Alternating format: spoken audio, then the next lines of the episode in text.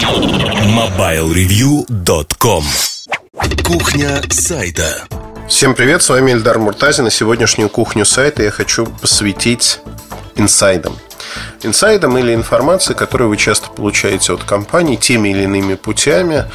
И дальше вы можете ее рассказывать или можете не рассказывать. Э, при этом, ну, Моя история взаимоотношений с компаниями, она совершенно различна, с разными компаниями. Очень часто инсайды зависят от человека, с кем вы общаетесь, от группы лиц. Надо перепроверять, проверять эту информацию. Но в любом случае, э, зачастую, когда ты что-то пишешь, где-то, ну, возникает такая, знаете, информация, о, написал то-то или то-то. А, что я хочу сказать? Да, я вот сейчас э, сразу хочу такой дисклеймер, э, соглашение с вами, что то, что я рассказываю о себе, ну, вы можете верить, можете не верить, но я очень просто отношусь к себе и к своей работе. Более того, э, очень часто люди говорят, особенно те люди, кто меня не знает или не любит по какой-то причине заочно, они говорят, вот он все делает для того, для того чтобы заниматься самым пиаром.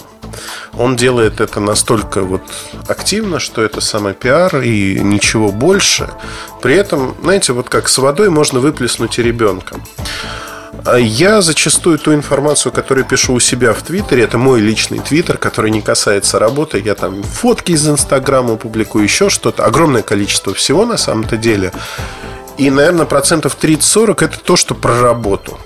Иногда это больше, иногда меньше, иногда кто-то жалуется, говорит, вот он в Твиттере у себя пишет не про работу, не про устройство, а я подписался только про устройство. Это моя жизнь, и я, наверное, э, свою жизнь вот э, ну, не разделяю, да, работа часть моей жизни. Когда-то она меня привлекает больше, когда-то меньше, поэтому говорить, что я вот поступаю только так, а не иначе, ну нельзя, нельзя. Поэтому есть еще одна вещь, которая доказывает, что все это делается мной не ради, как говорит кто-то, пиара, а по одной простой причине. Если бы я хотел а, какого-то громкого пиара или максимального охвата, я делал бы очень просто – 120-130 тысяч человек читает ежедневно Mobile Review. То есть охват аудитории намного больше, чем у меня в Твиттере. Если бы я хотел каких-то громких вещей, наверное, бы я сначала публиковал их на Mobile Review. Э, Mobile Review перепечатывают очень многие, и информация расходится быстро. А затем я это делал в Твиттере. Как правило, как правило, в большинстве случаев я поступаю ровно наоборот и даю возможность огромному числу блогеров, журналистов там со ссылками меня на мой твиттер что-то писать.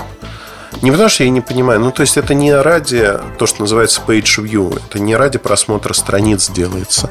Я делюсь той информацией, которая меня интересует. Здесь очень важно понимать простую вещь, что эта информация не всегда бывает ну, знаете, когда вы узнаете что-то, что вас захватывает, вы можете поделиться этой информацией, не перепроверяя ее. Чего я никогда не позволяю себе делать на страницах Mobile Review. Это мое личное пространство, где я делюсь и стараюсь подчеркнуть, что это там информация стопроцентно верная, эта информация практически верная. Но идут некие апдейты, потому что, ну, это лента, если хотите, размышления. Мне кажется, к этому моменту вот это предисловие, дисклеймер, соглашение с вами затянулось, и многие, наверное, думают, вот он сейчас за что-то будет оправдываться. Нифига. Я никогда не оправдываюсь за то, в чем не чувствую себя виноватым. Более того, рассказываю все как было, что называется, ничего не скрывая. Достаточно открытый человек, и не надо искать э, здесь глубинные смыслы. Просто забавно бывает смотреть, как на это реагируют очень многие. Ну, начну издалека, наверное. Зачем смотреть там что называется... Э, давайте посмотрим дела минувших дней. В свое время я написал о том, что впервые это появилось в моем твиттере, что Windows 7 э, телефоны, смартфоны не будут Windows Phone 7 не будут обнов... Windows Phone 7, 7.5 не будут обновляться на восьмую версию. Ну, э, то количество грязи, которое вылилось на меня тогда, оно заключалось в том, ну, я не знаю, тоннами, тоннами или, или да кто это такой, да вообще э, Microsoft э, ресурсы, они просто выливали в огромном количестве. Эту субстанцию. Ну и когда время все расставило по своим местам, через полгода, через 6 месяцев об этом заявило несколько других ресурсов, неожиданно оказалось, что Муртазин был прав. Ну и моментально все эти люди куда-то исчезли, испарили. Знаете, признавать свои ошибки, наверное, это очень тяжело. И э, на тот момент сложилась интересная ситуация, когда вот этот инсайт, это был факт, да, непреложный факт, который не был слухом, не был ничем, он был подтвержден несколькими людьми из Microsoft, которые имели отношение к этой ситуации. И исходя из этого, можно было говорить о том, что на данный момент, э, на тот момент точнее, э, этот инсайт мог восприниматься совершенно по-разному, да, но, наверное, если вы умный человек, вы бы к нему прислушались и сделали какие-то выводы. К сожалению, сегодня речь в журналистике идет не о умных людях, или, а вот именно о тех самых просмотрах страничек. И вот эти самые просмотры страничек формируются зачастую за счет того, что люди делятся на лагеря. Лагеря тех, кто поддерживает вот этот продукт, тех, кто не поддерживает этот продукт, тех, кто против Муртазина, тех, кто за Муртазина и прочее, прочее.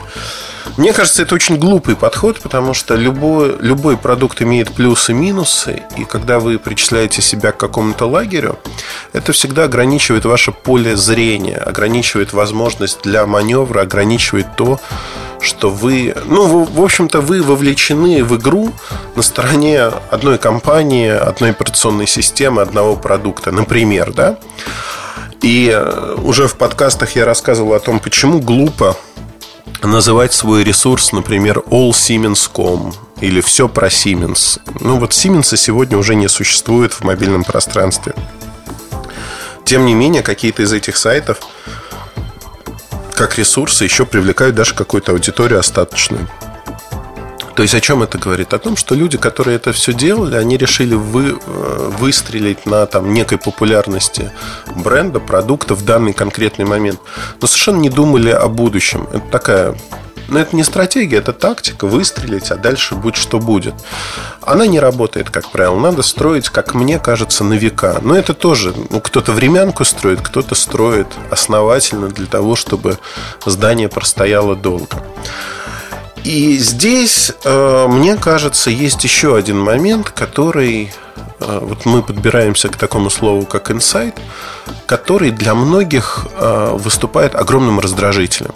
Для многих моих коллег на рынке это раздражитель, который просто выбешивает их, выводит из себя, провоцирует на какие-то смешные, забавные, глупые реакции. И это, безусловно, ну, в общем-то, смешно. Расскажу другую историю чтобы показать эти реакции, они ну, забавны достаточно. Значит, э, история про анонс Galaxy S5. Я написал в начале года, это были одни из первых бирюлек, не помню, какие они были по номеру.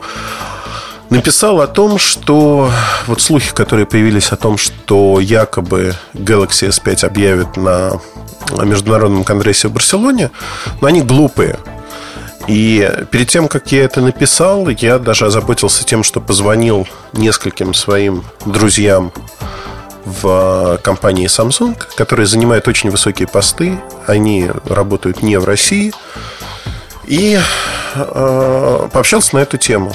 Пообщался на эту тему, спросил, вы действительно собираетесь анонсировать и вообще что происходит? Человек, который отвечает за этот продукт глобально, ну, в том или ином виде, да, я не буду называть имя, позицию, потому что их не так много, но, в общем, это высокостоящий человек.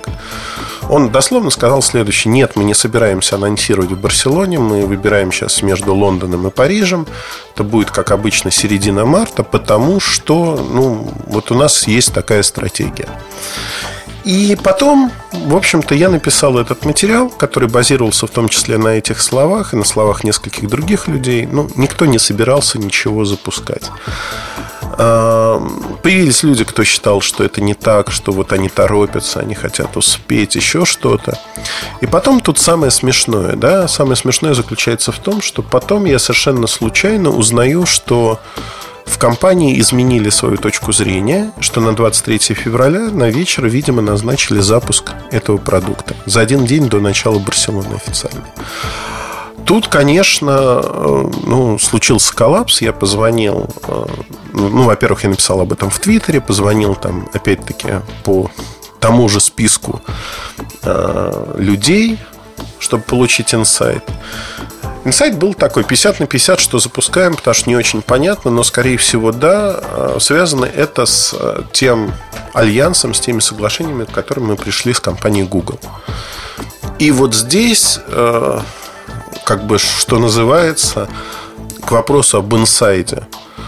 У меня сразу засвербило. То есть для большинства журналистов, наверное, здесь становится Э, самоценным вопрос чего? Вот в журналистике просмотра страниц ценны какие-то факты, которые можно выдать на гора для массовой публики. То, о чем они знают. Galaxy S5 все ждут, все знают. Соответственно, это наиболее интересная вещь. Для меня она была менее интересной вещью, потому что все было предсказуемо. А более интересной вещью стало то, что... Э, ну, как вам сказать стало то, что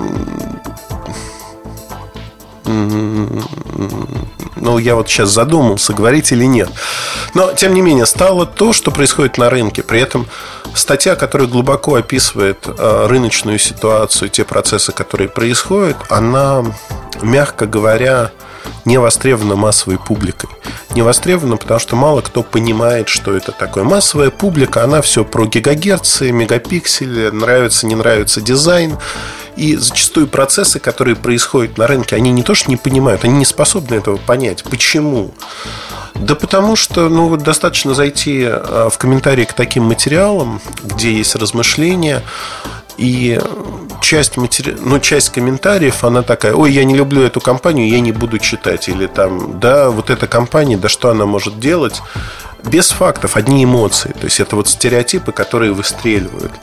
И это та самая аудитория, которая воспитана вот этими всеми ресурсами, блогами, чтобы реагировать на раздражители. Galaxy S5 раздражитель, ага, отреагировали там вот такой-то раздражитель, отреагировали или не отреагировали. И это очень плохо. Это, на мой взгляд, говорит о том, что люди не думают. К сожалению, это так, да. И когда я работал над материалом, зная дату запуска там, Galaxy S5, я работал над материалом об альянсе а, Google и Samsung. Материал получился... Если, если вы не читали, я рекомендую его прочитать. Он на сайте висит в красной плашке наверху. Он очень подробный и рассказывает, в общем-то, об изменениях, которые будут давлеть над всем рынком. И как раз-таки дата запуска Galaxy S5 это следствие того, что Google и Samsung пришли к ряду соглашений. Помимо кросс-лицензирования патентов, таких соглашений достаточно много. И о некоторых из них мы даже, по-моему, говорили в прошлом подкасте, если мне не изменяет а память. А может быть и не говорили. Но в любом случае, то, что происходит сегодня, э, это коренные изменения, сломка рынка. Вы нигде, кроме как на Mobile Review, об этом прочитать не сможете, потому что э, без ложной скромности, да, крайне малое число людей имеют доступ к э, тому количеству информации, которая есть у меня из разных компаний, когда вот можно кусочки пазлов сложить в силу разных причин. Ну и второстепенная информация, которая совершенно не важная, на мой взгляд, это дата анонса Galaxy S5. Дата анонса Galaxy S5 23 февраля. Ошибся, каюсь, посыпаю голову пеплом. Ошибся, причем каким образом? А, проверив информацию о том, что действительно запуск, видимо, состоится, я несколько, ну, ошибся с датой, потому что ее после того, как я написал, через неделю после этого немного сдвинули на 24 февраля и не на 6 вечера, а на 7 вечера. Причина достаточно простая. Причина обыденная. Решили не пересекаться с 23 э, числа с другим мероприятием. И, э, в общем-то, я думаю, что это логично. Но если задавать причину не технического характера, а спросить, да, вот никто об этом не написал, почему Samsung хочет анонсировать Galaxy S5, это же самое интересное, в Барселоне. Почему они хотят сделать его ключевым продуктом выставки? Что повлияло на решение компании не делать отдельное мероприятие? Я думаю, что, в общем-то, ответ очевидный.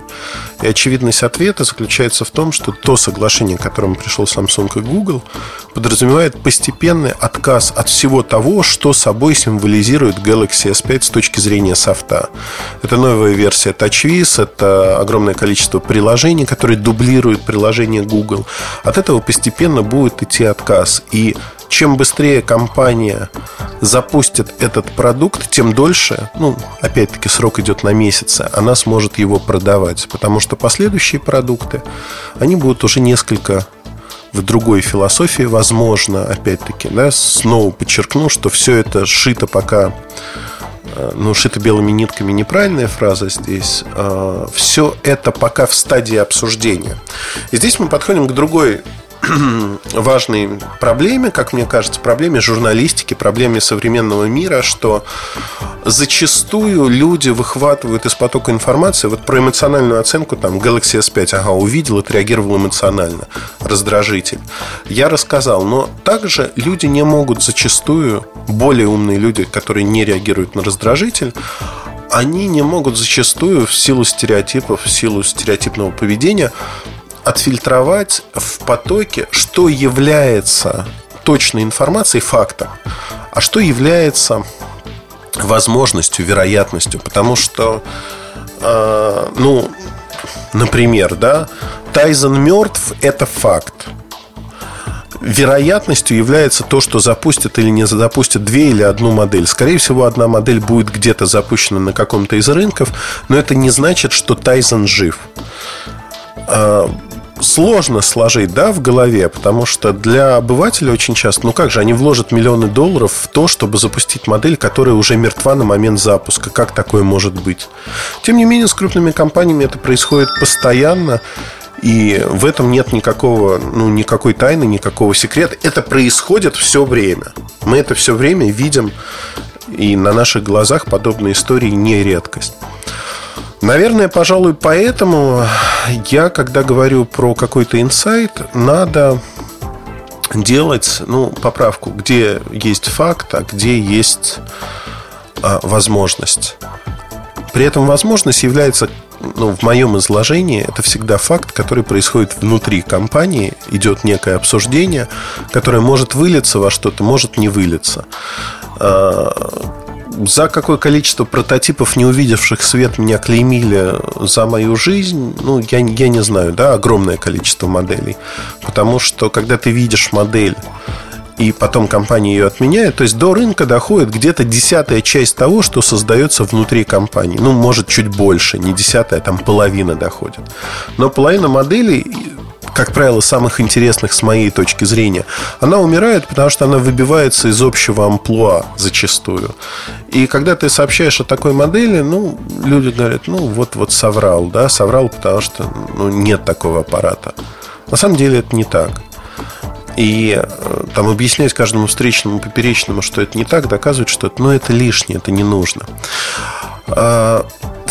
Я бы хотел, чтобы журналистика выглядела все-таки несколько иначе, потому что э, сегодня вот эта борьба за просмотры страниц, за какую-то информацию, связанную с ключевыми словами, это, конечно, интересно, наверное, для кого-то, но это настолько глупо, это настолько ограничено, это настолько не оставляет простора для фантазии, для работы ума – то, что называют иногда аналитикой, у меня вызывает слезы. То есть мне хотелось бы, чтобы вот каждый материал на разных ресурсах, который выходит, он задавал себе вопросы. Почему это происходит? Почему вот так? А что, что изменилось? Почему перенесли дату запуска?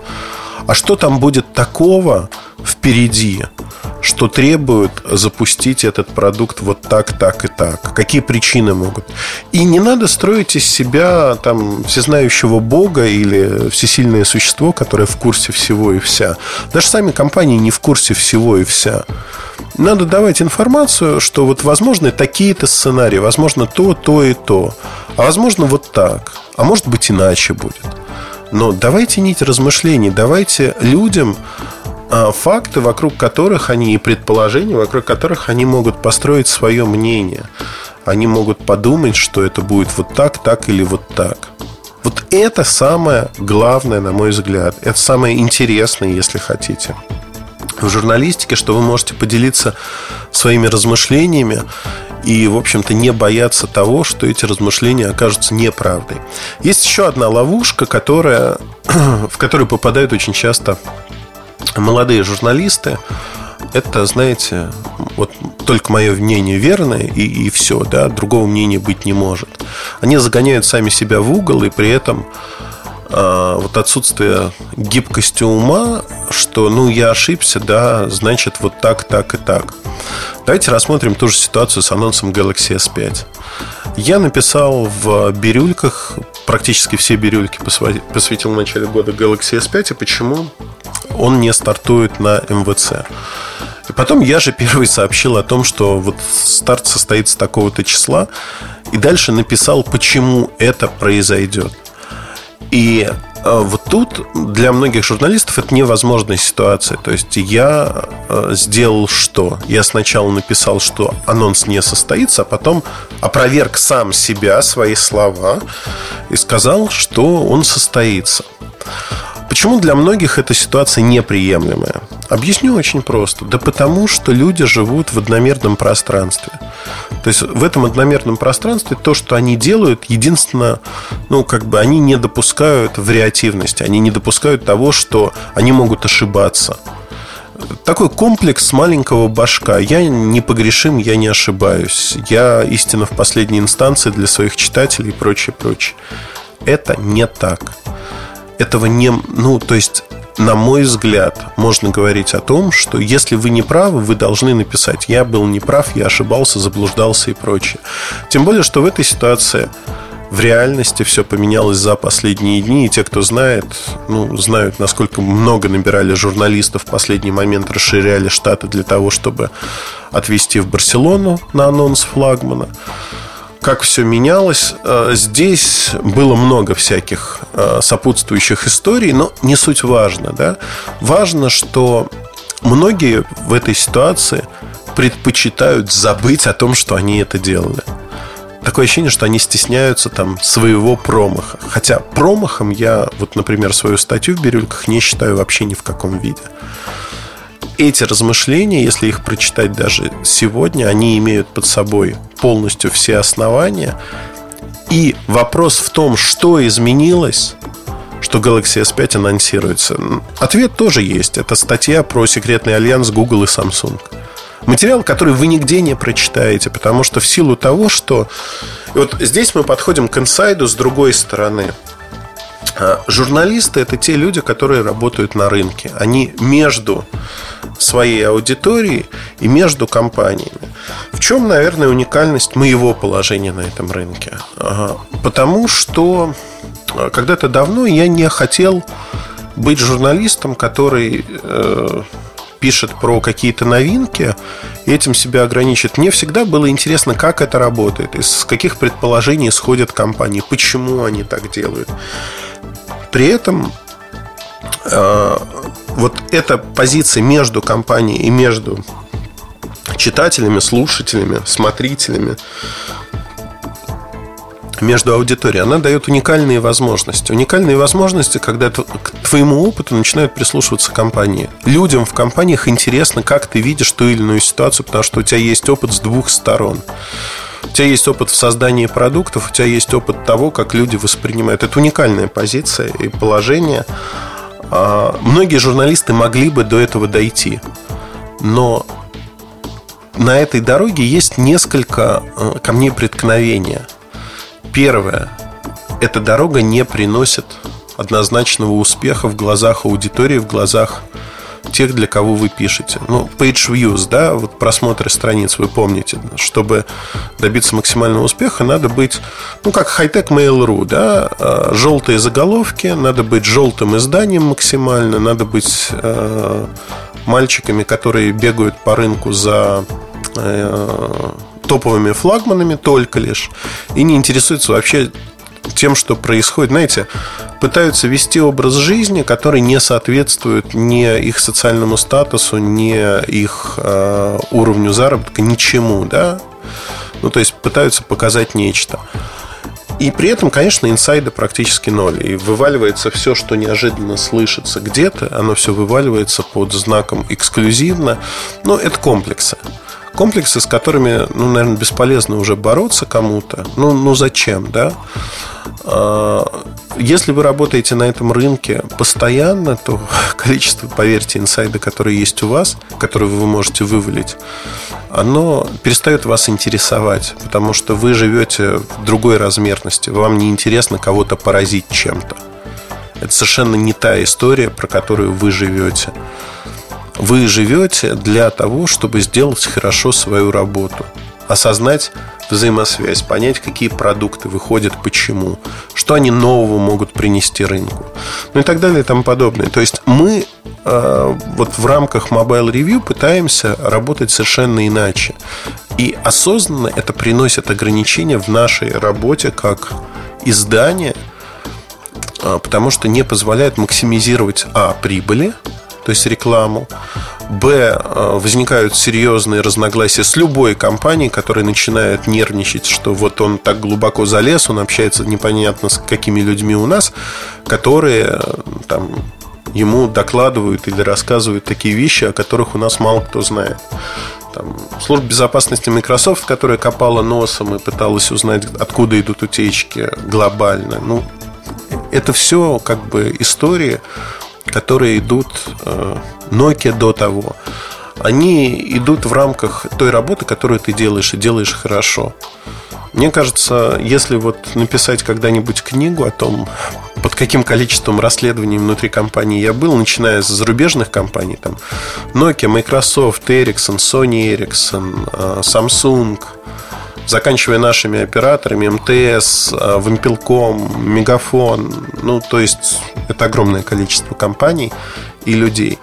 Тем не менее, вот э, тот инсайт, который есть, он держится внутри по одной простой причине, что он не нужен массовой аудитории. И зачастую, когда массовая аудитория хочет увидеть новый продукт, там, продукт, ну, например, услышать, что в Galaxy S5 вот такой-то экран, 16-мегапиксельная камера, 3 гигабайта оперативки. Для массового потребителя интересно это. Безусловно, это составляет определенные интересы для меня и для там, других журналистов. Но этот интерес не очень большой, он не очень велик. Потому что в первую очередь интересно, э, интересен не сам продукт, не его тактико-технические характеристики, а то, что вокруг продукта происходит. Каким он будет, какой будет объем продаж, а, как компания его позиционирует. От этого зависит очень много, а не от технических характеристик. Motorola до недавнего времени так и не смогли понять, что технические характеристики цена продукта – это не все составляющие успеха.